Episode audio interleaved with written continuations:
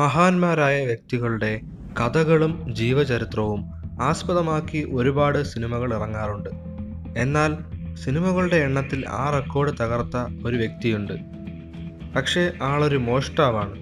ബുദ്ധി കൊണ്ടും തന്ത്രം കൊണ്ടും കൗശലം കൊണ്ടും വേറിട്ട് നിൽക്കുന്ന ആ കള്ളൻ്റെ പേരാണ് ആൽബേർട്ട് സ്പാഗിയേരി. മോഷണ കലയിൽ ലോകം കണ്ട എക്കാലത്തെയും വലിയ മാസ്റ്റർ മൈൻഡ് അതായിരുന്നു ആൽബർട്ട് സ്പാഗിയേരി. ആയിരത്തി തൊള്ളായിരത്തി മുപ്പത്തിരണ്ട് ഡിസംബർ പതിനാലിന് ഫ്രാൻസിലെ ലാറാക്നെ മൊൻഡെഗളിനിൽ ആണ് ആൽബർട്ട് സ്പാഗിയേരി ജനിച്ചത്. സ്പാഗിയേരിയുടെ ബാല്യകാലം അമ്മയ്ക്കൊപ്പമായിരുന്നു. വളർന്നപ്പോൾ സ്പാഗിയേരി നിർബന്ധിത സൈനിക സേവനം അനുഷ്ഠിക്കുകയും ഫ്രഞ്ച് പാരാ ട്രൂപ്പിൽ ചേരാൻ ആഗ്രഹിക്കുകയും ചെയ്തു. പിന്നീട് അൾജീരിയൻ യുദ്ധം കൊടുമ്പിരികൊണ്ടിരിക്കവേ ഓർഗനൈസേഷൻ ഫോർ ഡെൽ ആർമി സീക്രട്ടിനു വേണ്ടി സ്പാഗിയേരി പ്രവർത്തിക്കുകയും അക്കാലത്ത് തടവിലാവുകയും ചെയ്തു.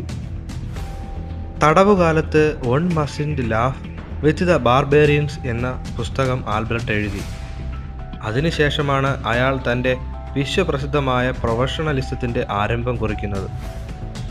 ആൽബർട്ട് സ്പാഗിയേരിയുടെ ആദ്യ മോഷണം അയാളുടെ കാമുകിക്ക് വേണ്ടിയായിരുന്നു, അതും ഒരു ഡയമണ്ട് മോഷണം.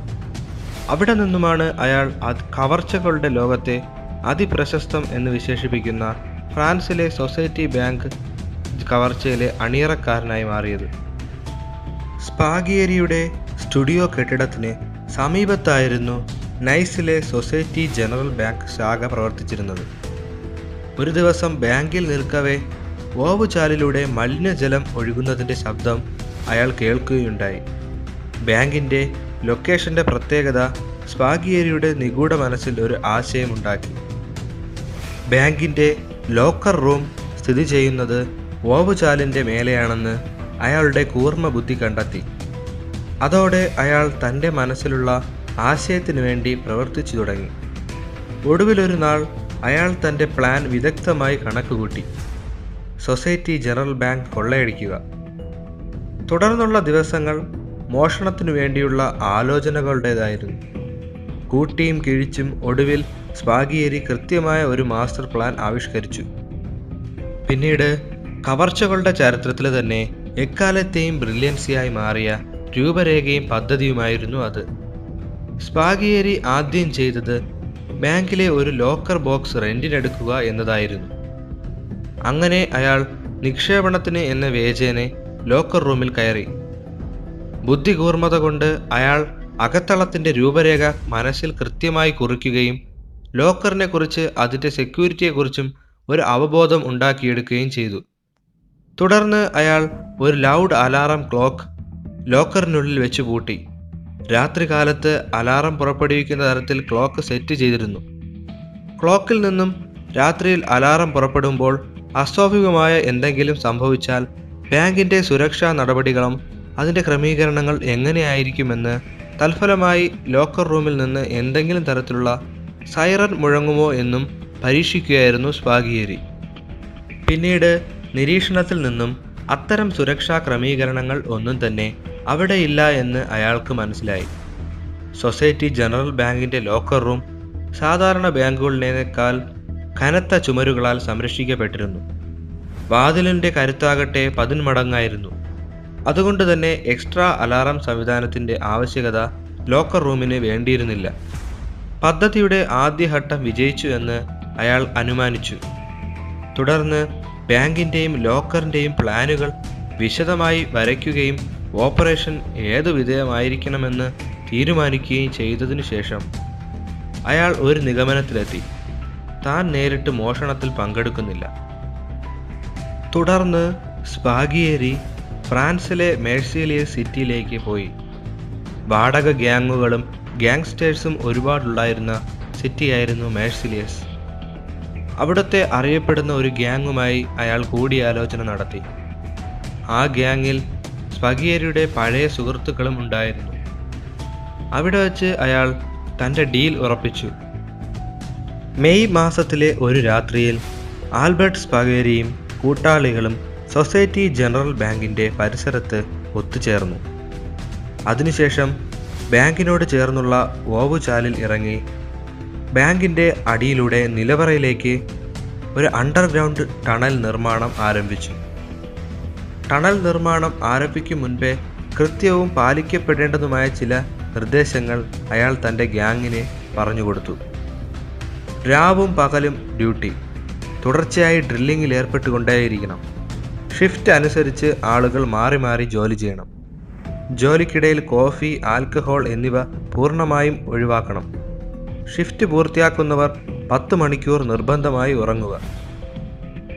ഓവുചാലിൽ നിന്ന് ബാങ്ക് നിലവറയുടെ ചുവട്ടിലേക്കുള്ള ആ തുരങ്കം നിർമ്മിക്കാൻ രണ്ടു മാസത്തോളം സമയമെടുത്തു. എട്ട് മീറ്റർ നീളമായിരുന്നു തുരങ്കത്തിന് ഉണ്ടായിരുന്നത്. രണ്ട് മാസങ്ങൾക്ക് ശേഷം ആയിരത്തി തൊള്ളായിരത്തി എഴുപത്തി ആറ് ജൂലൈ പതിനാറിന് ഫ്രാൻസിലെ വലിയ ആഘോഷമായ ബാസ്റ്റീവ് ഡേ ഫെസ്റ്റിവൽ ആയിരുന്നു അത്. ബാങ്ക് ഒരാഴ്ചയോളം അടഞ്ഞുകിടന്ന സമയമായിരുന്നു അത്. സ്പാഗിയേരിയുടെ ഗ്യാങ് അന്നേ ദിവസം തന്നെ ബാങ്ക് നിലവറ തകർത്ത് അതിനുള്ളിൽ കയറി. നിലവറയ്ക്കുള്ളിൽ പ്രവേശിച്ച അന്ന് അതിനുള്ളിൽ സ്പാഗിയേരി തൻ്റെ ടീമിന് അതിവിശിഷ്ടമായ ഒരു ലഞ്ച് ഒരുക്കി. തുരന്ന നിലവറ ചുമർ അകത്തുനിന്നും വെൽഡ് ചെയ്തതിനു ശേഷം അവർ ഒരുമിച്ച് ആ നിലത്തിരുന്ന് ഭക്ഷണം കഴിച്ചു. ഫ്രഞ്ച് ഭക്ഷണമായ പ്ലേറ്റും വൈനുമെല്ലാം ഒഴുകിയ ആ ലഞ്ച് ഒരു പിക്നിക് മൂഡിലുള്ള ലഞ്ച് പോലെയെന്നാണ് അന്വേഷകർ പിന്നീട് പറഞ്ഞത്. നാനൂറ് സേഫ് ഡെപ്പോസിറ്റ് ബോക്സുകൾ സൊസൈറ്റി ജനറൽ ബാങ്കിൻ്റെ നിലവറയിലുണ്ടായിരുന്നു. സാവധാനം സമയമെടുത്ത് അവയത്രയും അവർ ചാക്കിൽ കെട്ടി. പണമായി ഏകദേശം മുപ്പത് മുതൽ അറുപത് ദശലക്ഷം ഫ്രാങ്ക്സ് മോഷ്ടിക്കപ്പെട്ടു. ഒപ്പം അതീവ രഹസ്യങ്ങളും വിലപിടിപ്പുള്ളതുമായ ഒട്ടനവധി ഡോക്യുമെൻറ്റുകളും വസ്തുക്കളും സ്പാഗിയേരിയുടെയും സംഘത്തിൻ്റെയും കയ്യിലായി. അതുവരെയുള്ള ചരിത്രത്തിലെ എക്കാലത്തെയും മികച്ച ബാങ്ക് കവർച്ചയായി സൊസൈറ്റി ജനറൽ ബാങ്ക് കവർച്ച മാറി. അവധിക്കാലം കഴിഞ്ഞ് ബാങ്ക് തുറക്കുന്നതിൻ്റെ തൊട്ടു മുൻപത്തെ ദിവസം, അതായത് ജൂലൈ ഇരുപതിന് സ്പാഗിയേരിയൻ ടീമും അവിടെ നിന്നും എസ്കേപ്പായി. പോകുന്നതിന് മുൻപ് നിലവറയുടെ ചുമരുകളിലൊന്നിൽ ആൽബർട്ട് സ്പാഗിയേരി ഇങ്ങനെ ഒരു സന്ദേശം കോറിയിട്ടു: without weapons, nor hatred, nor violence. Bank ഉദ്യോഗസ്ഥർക്കും പോലീസിനും ഈ ലോകത്തിനു വേണ്ടിയും തന്നെയുള്ള അദ്ദേഹത്തിൻ്റെ സന്ദേശമായിരുന്നു അത്. താൻ മറ്റ് കവർച്ചക്കാരിൽ നിന്നും എത്രത്തോളം വ്യത്യസ്തനാണ് എന്ന് ലോകത്തോട് മുഴുവൻ പ്രഖ്യാപിക്കുകയായിരുന്നു സ്പാഗിയേരി അവിടെ. മാസങ്ങൾക്ക് ശേഷം ഒക്ടോബറിൽ പോലീസിന് കേസിനാസ്പദമായ ഒരു തെളിവ് ലഭിച്ചു. സ്പാഗിയേരിയുടെ മുൻ ഗേൾഫ്രണ്ടിൽ നിന്ന് കിട്ടിയ സൂചന പ്രകാരം അന്വേഷണ വഴികൾ സ്പാഗിയേരിയിലേക്കും കൂട്ടാളികളിലേക്കും നീണ്ടു. ഒരാളെ അറസ്റ്റ് ചെയ്തു. നീണ്ട ചോദ്യം ചെയ്യലിനു ശേഷം അയാൾ കുറ്റം സമ്മതിച്ചു. ഒരു ഫോട്ടോഗ്രാഫർ എന്ന നിലയിൽ സഞ്ചാരത്തിലാണെന്ന തോന്നലുണ്ടാക്കി മുങ്ങിയിരുന്ന സ്പാഗിയേരി മടങ്ങിയെത്തിയ വഴി എയർപോർട്ടിൽ വച്ച് അറസ്റ്റിലായി. പക്ഷേ സ്പാഗിയേരി കുറ്റം സമ്മതിച്ചില്ല. അയാൾ ഒരു ഫ്രഞ്ച് ലീഡറുമായി തനിക്ക് ബന്ധമുണ്ടെന്ന് നീതിന്യായ വ്യവസ്ഥയെ ബോധിപ്പിക്കാനായി അതിബുദ്ധിപരമായി വായിക്കാൻ വളരെ ശ്രമകരമായ ഒരു ഡീകോഡിംഗ് അസാധ്യമായ ഡോക്യുമെൻ്റ് നിർമ്മിക്കുകയും അത് ജഡ്ജിന് സമർപ്പിക്കുകയും ചെയ്തു. ഇത് തൻ്റെ രക്ഷപ്പെടലിനു വേണ്ടി സ്പാഗിയേരി വളരെ വിദഗ്ധമായി പ്ലാൻ ചെയ്ത ഒന്നായിരുന്നു. വിചാരണവേളയിൽ വായിച്ചുകൊണ്ടിരിക്കുകയായിരുന്ന ജഡ്ജിയെയും പോലീസിനെയും ഉദ്യോഗസ്ഥരെയുമെല്ലാം പെടുന്നനെ ഞെട്ടിപ്പിച്ചുകൊണ്ട് ഒരു ഹോളിവുഡ് ഹീറോയെപ്പോലെ അയാൾ രണ്ടാം നിലയിലെ ജനലിലൂടെ താഴേക്ക് ചാടി. പാർക്ക് ചെയ്തിരുന്ന ഒരു കാറിൻ്റെ മേലേക്കാണ് അയാൾ ചാടി നിന്നത്. നിമിഷ നേരം കൊണ്ട് പാർക്കിംഗ് ഏരിയയിലെ ഒരു മോട്ടോർ സൈക്കിളിൻ്റെ പിന്നിലിരുന്ന് അജ്ഞാതമായ ഒരിടത്തേക്ക് അയാൾ പാഞ്ഞുപോയി. ചില റിപ്പോർട്ടുകൾ പ്രകാരം കാറിൻ്റെ ഉടമ പിന്നീട് തൻ്റെ വാഹനത്തിന് കേടുപാടുകൾ തീർക്കാൻ വേണ്ടി അയ്യായിരം ഫ്രാങ്ക്സ് ചെക്ക് തപാൽ വഴി ലഭിച്ചു എന്ന് അവകാശപ്പെടുകയുണ്ടായി. സ്പാഗിയേരിയെ മോട്ടോർ സൈക്കിളിൽ രക്ഷപ്പെടുത്തിയത് ഒരു ഫ്രഞ്ച് പൊളിറ്റിക്കൽ നേതാവാണെന്നുള്ള അഭ്യൂഹവും പിന്നീട് പരക്കുകയുണ്ടായി. പിന്നീട് ഒരിക്കലും ആരും ആൽബർട്ട് സ്പാഗിയേരിയെ കണ്ടില്ല. തുടർന്നൊക്കെയും കേട്ടത് അദ്ദേഹത്തിനെ കുറിച്ചുള്ള അഭ്യൂഹങ്ങൾ മാത്രമായിരുന്നു. സ്പാഗിയേരി അർജന്റീനയിലേക്ക് കടന്നെന്നും അവിടെ വച്ച് മുഖം പ്ലാസ്റ്റിക് സർജറി ചെയ്ത് തിരിച്ചറിയാതെ ജീവിക്കുകയും ചെയ്യുന്നു എന്നും ചിലർ പറഞ്ഞു. ഒരു പൊളിറ്റിക്കൽ കൊലപാതകവുമായി ആൽബർട്ടോ സ്പാഗിയേരിയെ സി ഐ എ ഒരിക്കൽ ബന്ധപ്പെടുത്തുകയുണ്ടായി. എന്നാൽ അമ്മയെയും ഭാര്യയും കാണാൻ അയാൾ പലതവണ ഫ്രാൻസിലെത്തിയെന്ന് ഉറപ്പില്ലാത്ത ചില കിംവദന്തികളും സംശയനിഴലിലായ അക്കാലത്ത് പരന്നു. ത്രോട്ട് ക്യാൻസറിനെ തുടർന്ന് ആയിരത്തി തൊള്ളായിരത്തി എൺപത്തി ഒമ്പത് ജൂൺ പത്തിന് അമ്മയുടെ വീടിനോട് ചേർന്ന് ആൽബർട്ട് സ്പാഗിയേരിയുടെ ഡെഡ് ബോഡി കണ്ടെത്തിയെന്ന് പത്രങ്ങൾ റിപ്പോർട്ട് ചെയ്തു.